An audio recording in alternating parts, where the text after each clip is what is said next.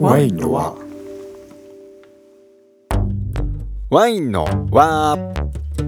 この番組はワインが大好きな幼馴染の2人が毎回ワインを飲みながらワインにまつわる話や雑談をお送りする番組です満月と新月の日たまにハーフムーンの日に配信しておりますまあ要するにワイン好きの2人がワインを飲みながらお話をするだけっていう番組ですワインのしんちゃんですよしきです。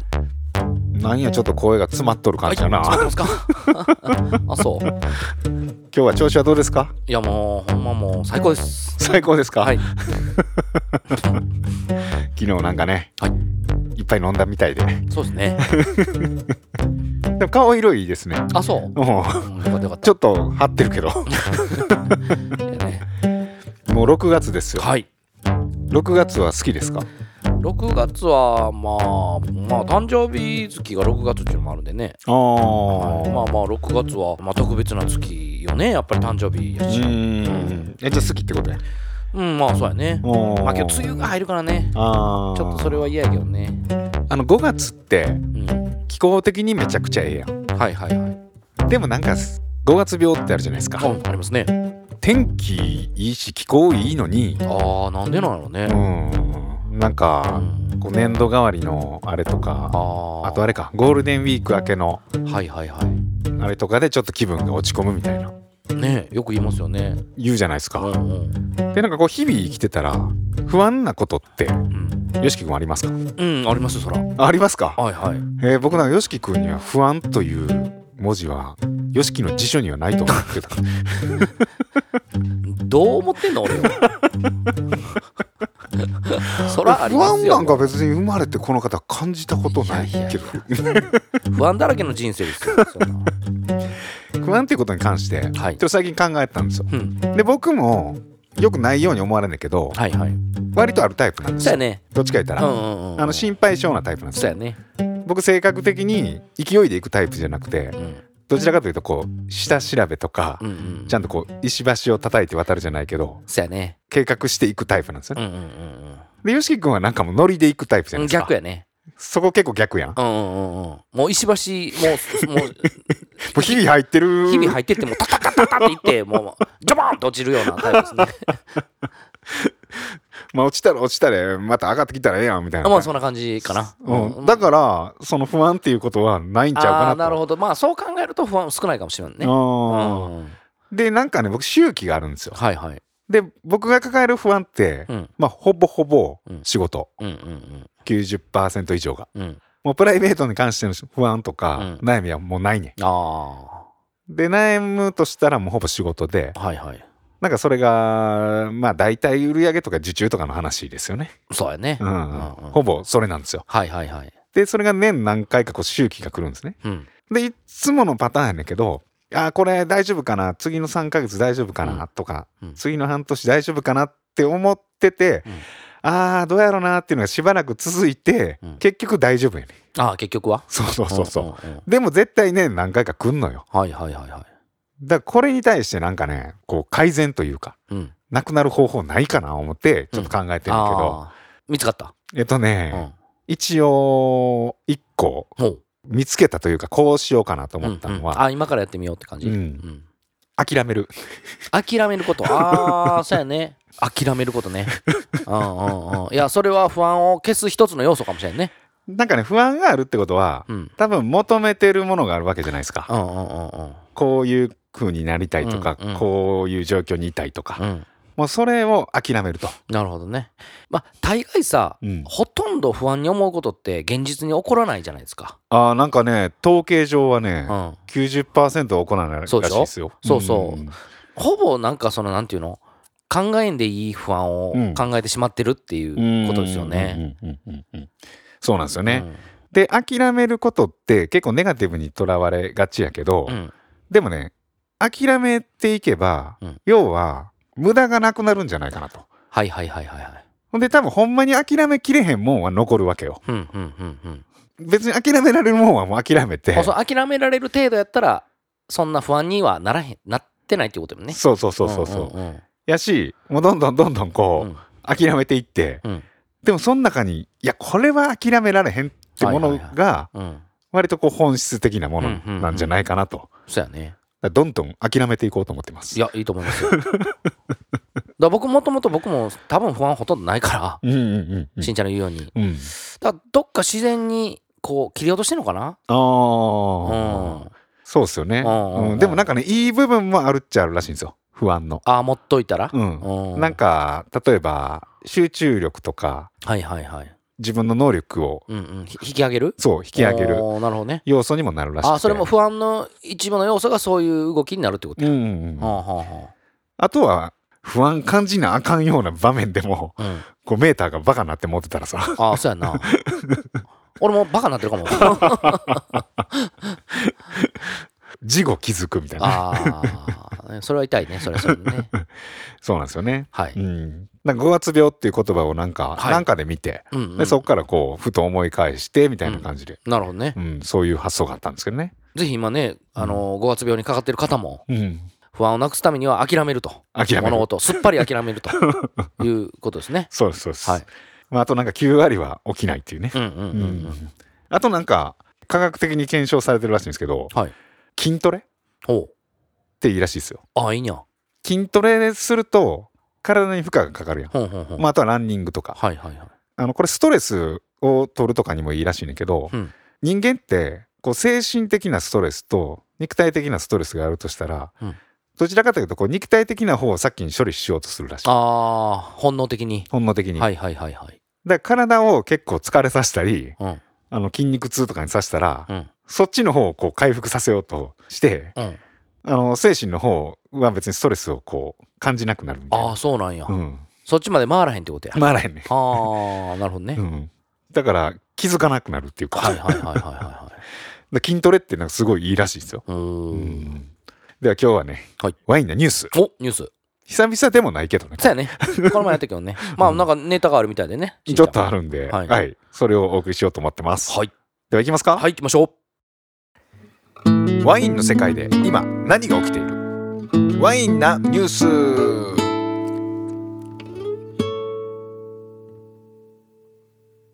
っていうことでワインなニュースなんですけどもね、はい、これ始まってから45回はやってるんかなうやってますかねなんかね地味にうん聞かれてる数多いんですよ。あそうなんですかそうそうそうそう。ええ普通の回の平均の再生数よりあ高いんや高いね。ええなぜか。なるほどまあなんかあれかな。そのワインなニュースっていう名前のキャッチーさがあるんかもしれんけど。かもしれんねうん。で、一つ目のニュースがですね。はいこれ日本の話なんですけど、んワイン好きな都市ランキングっていうのが、ネトラボ調査隊っていうサイトに載ってたんですけど、はいはいはいこれ東京は空まで言ってください。で、他の都道府県は、県じゃなくてなんとか市とか。あ C ねうん C 単位でっていうことねそう、はいはい東京は23区で、はいそうですねそれで言うと、よしきくん、まあ1位、2位、3位、どの辺やと思ってます1位2位3位東京じゃないですかまあ1位はそうですね、東京ですね。ね2位は違うか大阪福岡いや、違いますね。北海道おーっとどこやかな京都ああ。近い。い入ってるこれで30位まではいはい発表されてて、う京都市うん入ってます。入ってます30以内に30位以内に。あとね、大津市お大津入ってんの入ってます。我が我が町大津がそうへえどういうランキングかというと、うんまあ要はワインの年間支出金額、うんうんうんうんあのー使ってる金額ねそう1年、間にどれぐらいの金額をワインに対して使うかとはいはいうんいうあの調査なんですけど、はいはいこれがはい平均どれぐらいだと思いますえー、月年、年うん、えー、年か年23万あーバグってますねバグってるあーもっと低いかえっ、とね全国平均うん3766円安っ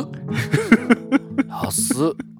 まあでも飲まない人とかからしたら飲まない人の平均も含めてあもちろんもちろんっていうことかうんはい別にワイン好きなだけじゃなくて、うんうんうんあの多分二十歳以上の大人となかるほどねの平均なんですけど、はいはいは家計調査っていうね、うんあの総務省の統計局いはがいはい発表してるんで、まあ言ったら家計の中でうん、どれぐらいワインに対しての支出がああるるかか、はっていいははうのが3766円1年間1年間はあまあだから1500円のワイン2本ぐらい買うとか、うん3000円のワイン1本買うとか、波があるというかうん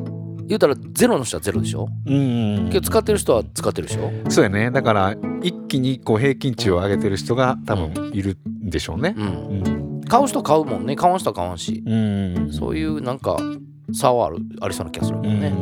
うんでねはい1位、うんこれ分かりやすいですね。渋谷区ブブーえー新宿区ブブーえーあ世田谷区ブブーあ違うえーえーちなみに金額は9110円なんでおおだいぶ上がって3倍ぐらい上がってるねそうそうそうすごいなあわかりましたはい新宿区あれいやー言った違いますねえーまるまる区女子とかよく言われますねまるまる区 女子えー、港区です港区はわかるやろなんあかまあねなんとな くねうんうんうんうん港区ってなんかワインの感じするやんそうやねううんんだから全国平均の3倍ですからねおーでね2位でえーっと神奈川県なんですけどはい神奈川の相模原市、相模原市うん、ほこれなんで相模原なんかわかんないんですけど、うんえっとね相模原市って内閣府から相模原の恵みワイン特区ううんっあていういうワイン特区にあワイントックな長野だけじゃないんやねワイントックって認定されてる都市でへえワイン特区ってなんかあれねワインが作りやすくなそうるそうそう、んだからもうその生産本数をぐっと減らしてうん最低何千本とかでも大丈夫よっていう感じだよね多分小規模でも入りやすいそうそう小規模でもも入りやすい、うんで3位が横浜市、横浜うん、うん6971っはい、ていう感じでこう30位まで乗ってて、うんワイン好きな都市ランキングとかで調べたら出てくるんですけうど、んうんうん意外にね長野市はいとかは30位なんですほうなんか高そうかなと思っててああまあまあ生産地でもあるからうね、んうんで大津市はい28位あらギリギリのとこやなでも大津ですよ言っても、まあそうやね47分のうん28っていう考えたらね、うん3467位なんでほぼほぼうん、あの平均なんですけほうなどるほどで京都市がね、うん備え高ないというそかれだからない、うん、 24位ほ大津が28位に対して、はい京都24位ううんで3738円うんうんで京都ってなんかあんまりあれかどうなんやろねワインのイメージうーんっていうよりもどちらかというとこう日本酒とかの方うんうんがうんうんイうんメージあるしなのか、まあうんね、っていうねランキングがあって、はい結構こう見てたらへえここがみたいなのがあるんでどうやって統計取んやろねけどねどうやって取ってんじゃろねこの家計の調査ってねね、なんかアンケートなのか何なのかあでも面白いですよこの総務省とかが作ってるデーータっはていはいはいいろんなデータがあるわけねそう結構公表されて面白いんで、うんはいまた気になる方ははい見てくださいはい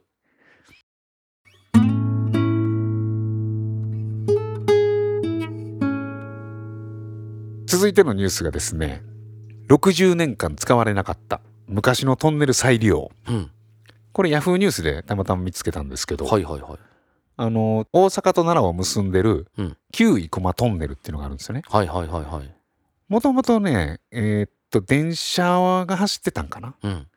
60年ぐらい前あもうもうとっくの前に廃線になってんやそこはそほう60年間使われてなくて、うはいはいでトンネルとしては残ってんねんうんうんうんほんでこれなんとかならんかとうんうんうん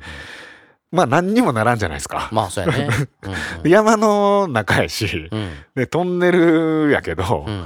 んまあどうするみたいなあーなかなか有効利用するのは難しいかもしれんね難しいじゃないですか、うんうんうんでそこでお酒の熟成うんに目をつけたんですよへえ全長でね、うん3.4キロあるらしいんですよほうそのトンネルがねはいはいはいで1914年に開通して、うんで大阪と奈良をこう行きやすくしてうんうん経済発展にも役立ったトンネルらしいんですけど、はい。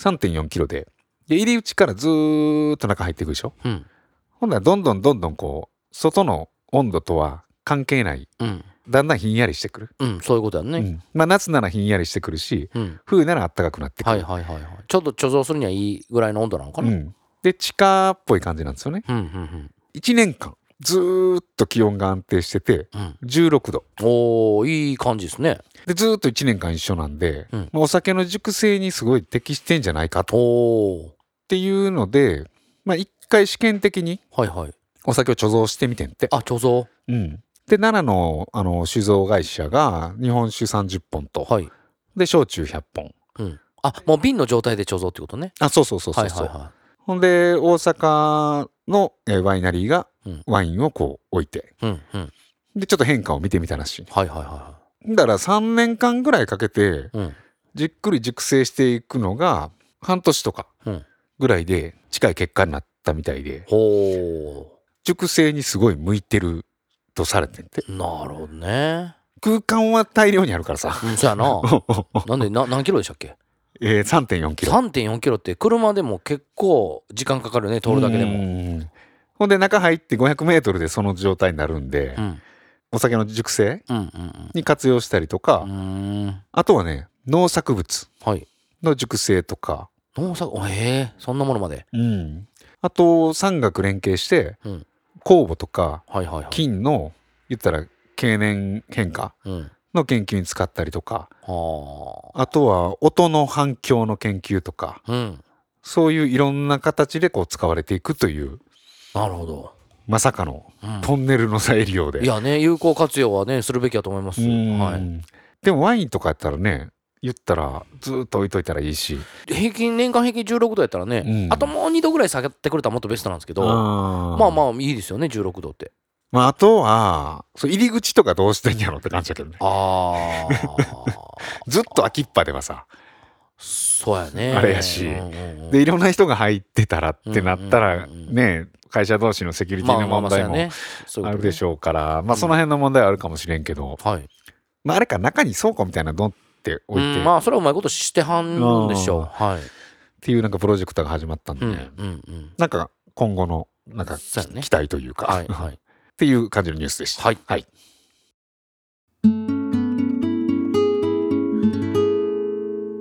続いてのニュースがですね、はいワインの異臭を防ぐために菌が有効であることが判明、ほうギガジンっていうあのウェブマガジンからのニュースなんですけど、はいギガジン知ってますギガ人知らないです。ギガジンねなんか結構面白いニュースみたいなのとかをうん。上げてるウェブマガジンで僕たまに見てるんですけあどそのワインのことだけじゃなく、いろんな全般的なニュースを上げてるってあことね。そうそはいはうい。あワインのことなんかほとんどないんちゃうかなあー。たまま。たま上がっててんかうんうんうん。でこのニュースでなんかオーストラリアの研究所はい。の研究チームによって発表されたらしいんですけど、うんなんかワインを作る時にいわゆるこう揮発性硫黄化合物うん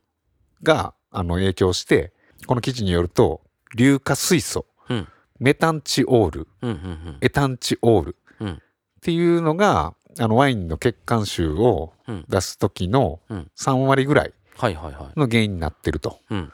でそれをその醸造の時にまあいろんなやり方あると思うんですけど、はいなんか銅を入れたりしてちょっと防いだりすうる。ーん。銅はね、畑とかにもね、ま巻いたりしますけどうんうんうね。ん。なんかそういうやり方もあるみたいで、うんうん。でただ銅ってワインの中に残ってしまって、うん人体にも若干やと思うんですけど、はい。まあ、悪い影響があると、うんうんうん。まあ、害はまあゼロではないとね、はいはいはい。でそこで金ナノ粒子っていうね、うん多分金から作られたなんかナノ粒子の細かいなんかあれなんでしょうね、うんうんうん。それを使うことによって人体への影響はあのなくなるとへー無害。だから銅じゃなくて金を使うってことそうそうそうそうそうそほんで揮発性化合物うんも除去できて、うんうん。で実際これ試したらあの24時間ぐらいだけねはいはい。その金ナノ粒子でコーティングしたうん。まあなんかやつを入れてで出すとうん。でそれだけでもあの硫化水素も大きく減少してうん。でワインの持ってるポテンシャルの香りがより引き立つっていうでこれコーティングできるらしいんですようーん。でコーティングできるから要はろ過装置とかはいは保い。存容器うん。とかにあのコーティングしてうん。使うこともできるっていうほそれでね人体に無害でううん。よりワインのポテンシャルを出すことができるんやったらうん。まあ値段は分かんないですけど、金やからね。相当高そうな感じもするけど。ううんっん。ていう技術が一応こう発表されたと。はい。なまだ研究段階でこれから多分ちょっとずつうんワイナリーとかで試しながらって感じにはなってると思うんですけどうーね、ん。なんかこういう方法というか、うんワインの醸造ってまあいろんな形があるじゃないそでうすやか、ね。まあ本当にこう昔ながらの感じでうん樽でやる人もいたら、うんうん昔ながらの感じでやってるけど、うん保存容器だけはステンレス使ううんうんとか、うんうんもう様々じゃないそうですね。はい。人それぞれうん科学とか技術は進歩してるじゃないですうか、んうんうん。だからそれでなんかまた醸造法もひょっとしたらちょっとずつ新しいのが出てきたりとかまあね。もしくは水面下でもうすでになんか変わってうんるうんうんっていう可能性もあるんでしょうね。はい。うん、昔はその多分ラボとかもうんそこまでね、細かくなかったやろうしあそのその昔はね多あ。分分析できひんかった部分もあるってことね。うんけど今になっては結構いろんなね、あのうん表記出てますからね。うんはいっていう感じで、うんどんどんこう醸造も変わってうんうんうん。なんか新たなねワインのポテンシャルをこう引き立つそうですね。役立てばいいですようね。んうんうん技術になればいいなと思って、ね、はい。以上が、えー本日のワインなニュースでしたありがとうございましたありがとうございました。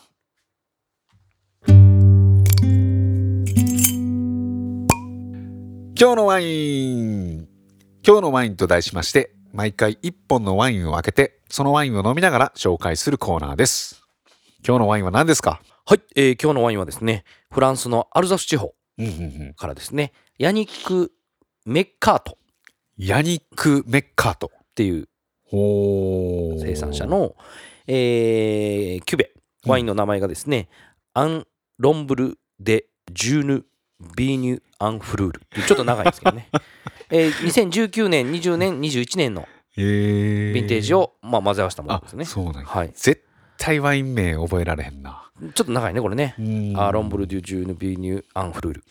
ヤニックさんヤニックさん実はう僕ん友達なんですよあそうなんやまあ友達というか2018年に僕うがんクリスチャン・ビネールにいた時に一緒に働いてたんですよ、彼も、へえまあ、お手伝いって感じでしたけどね、はいはいはいはい彼も、うん、その時はこのヤニックさんはワインは作ってなかった作ってなかったですねえっとねうん2020年がファーストヴィンテージなのでまあ僕2018年に行った頃はまあ準備とかはしてたと思うんですけどねあ2020年にファーストヴィンテージってことはブドウ自体は作ってたんやね多分作ってたと思いますねえっとこれ海ぶどうもやってるんですかね彼ああそういうことかアルダスに約2ヘクタールの畑を購入って書いてあるんで、こううんまあ、自分地畑もあるみたいですねうーんでネゴシャンとしても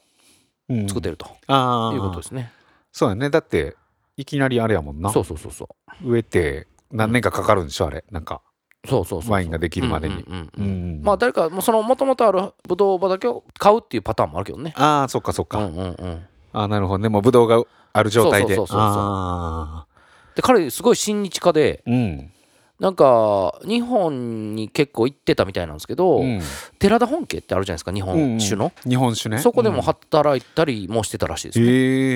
えそうだからすごくね日本人の友達多いんだよみたいな感じで、うー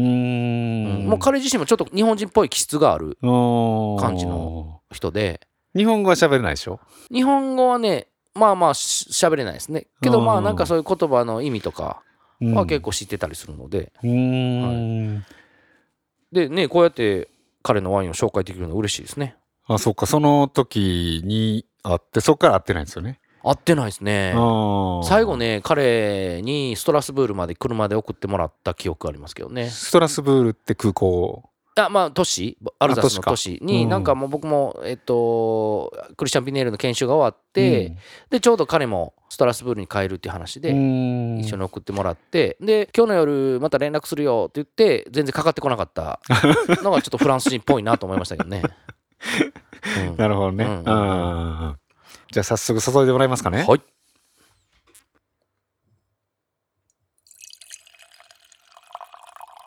あ白ワインでやっぱこの季節は白がねいいですねそうですね。ええ色してるわええ色やねう。ーんなんかねいわゆる白ワインうんうんうんのほんと中間ぐらいのうん。薄くもなく濃くもなくうんトロピカルな感じの色というか、そうですね。まあ、ちなみにこの結構長いキュベ名ワイン名は、うん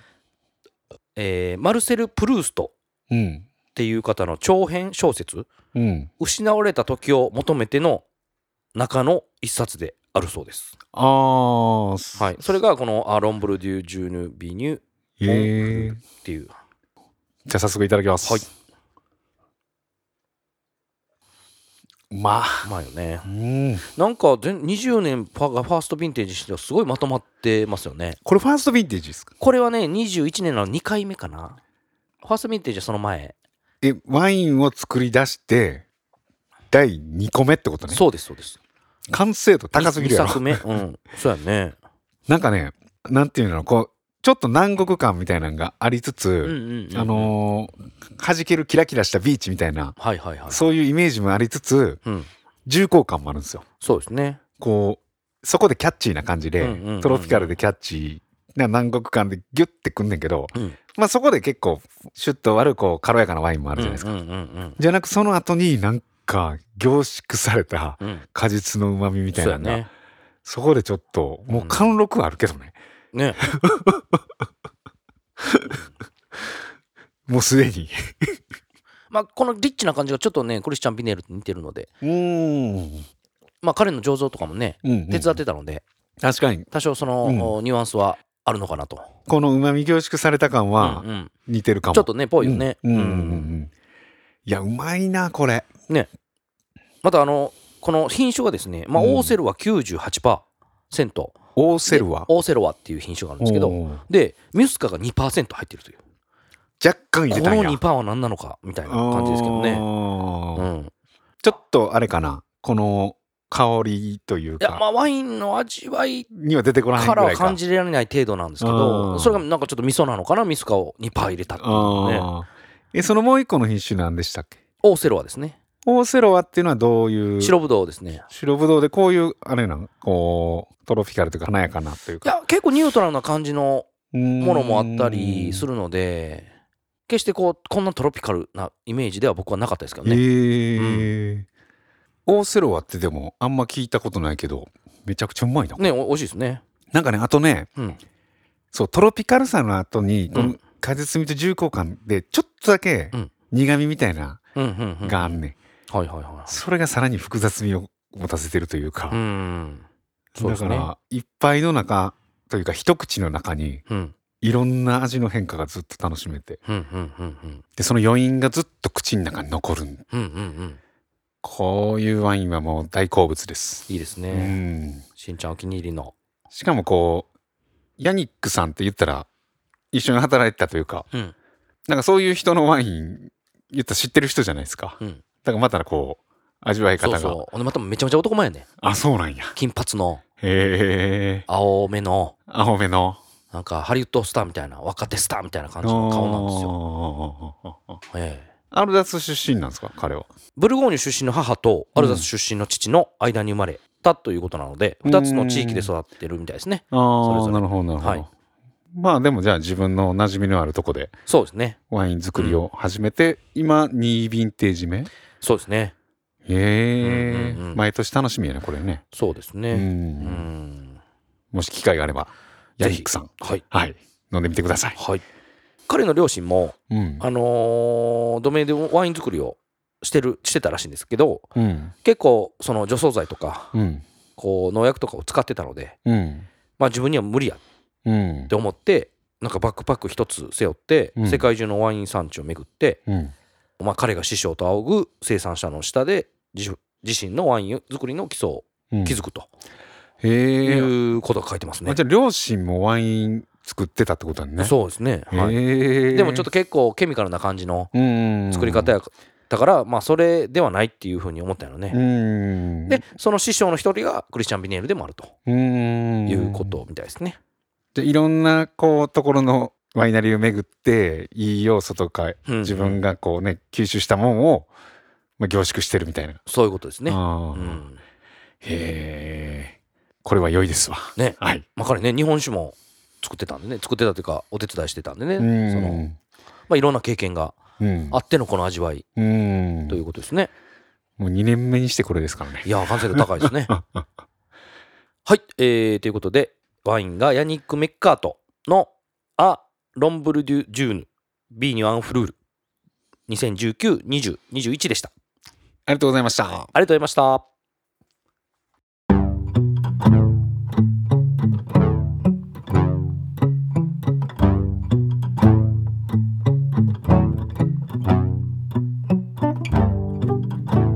はい。っていう感じでね、はいえー、とワインのニュース、えー今日のワインやってきましたけど、ひろしきくんこの間ラジオ出てたでしょあえっ、と出ました FM 京都ですねもうはいはいはいあれどんな感じだったんですか、なんかねやっぱりねお相手がプロのアナウンサーの方だったんで、うん、すごいあのーなんていうのやりやすかったというかあももう僕は受け身にただ受け身になったらいい質問されたことに対して答えればいいみたいな、はいはいはいはいはいすごいなんかねこうゆりかごに乗せていただいた感 じいつも結構ねワインの輪ではもうちょっと激しい車乗ってるみたいな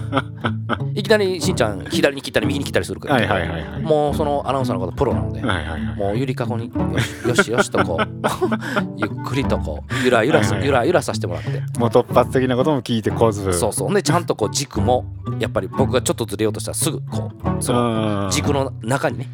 収めていただけるとしかもあれやもんね生放送やったんえでそうですすそうです生放送25分ぐらいあったんですかかね、へえー、はい僕まだ聞けてないんですよねあれあそうなんですか、うんはい聞いてみますぜひぜひまあ基本的に朝聞いてる方はこのワイン飲まへん人が大半だったのでうん少しでもそのあ飲んでみたいなって思っていただけるようにお話したつもりなんですけどあどこまで伝わってるかはちょっと分かんないですけどねー生放送ってでもすごい ねいや初めてやからだっねてその時喋ってる声がもうリアルタイムにそうですよあリアルタイムでしょリアルタイムですよほんまのリアルタイムなんかほんまのリアルタイムあそうなんや、うん、じゃあもうそうだからもう変なこと言うたらさやっぱりデビル様式が出るんですよそういう放送ちょっとこれ放送禁止用語とか言うたろかなと思うんですけどなんでやねん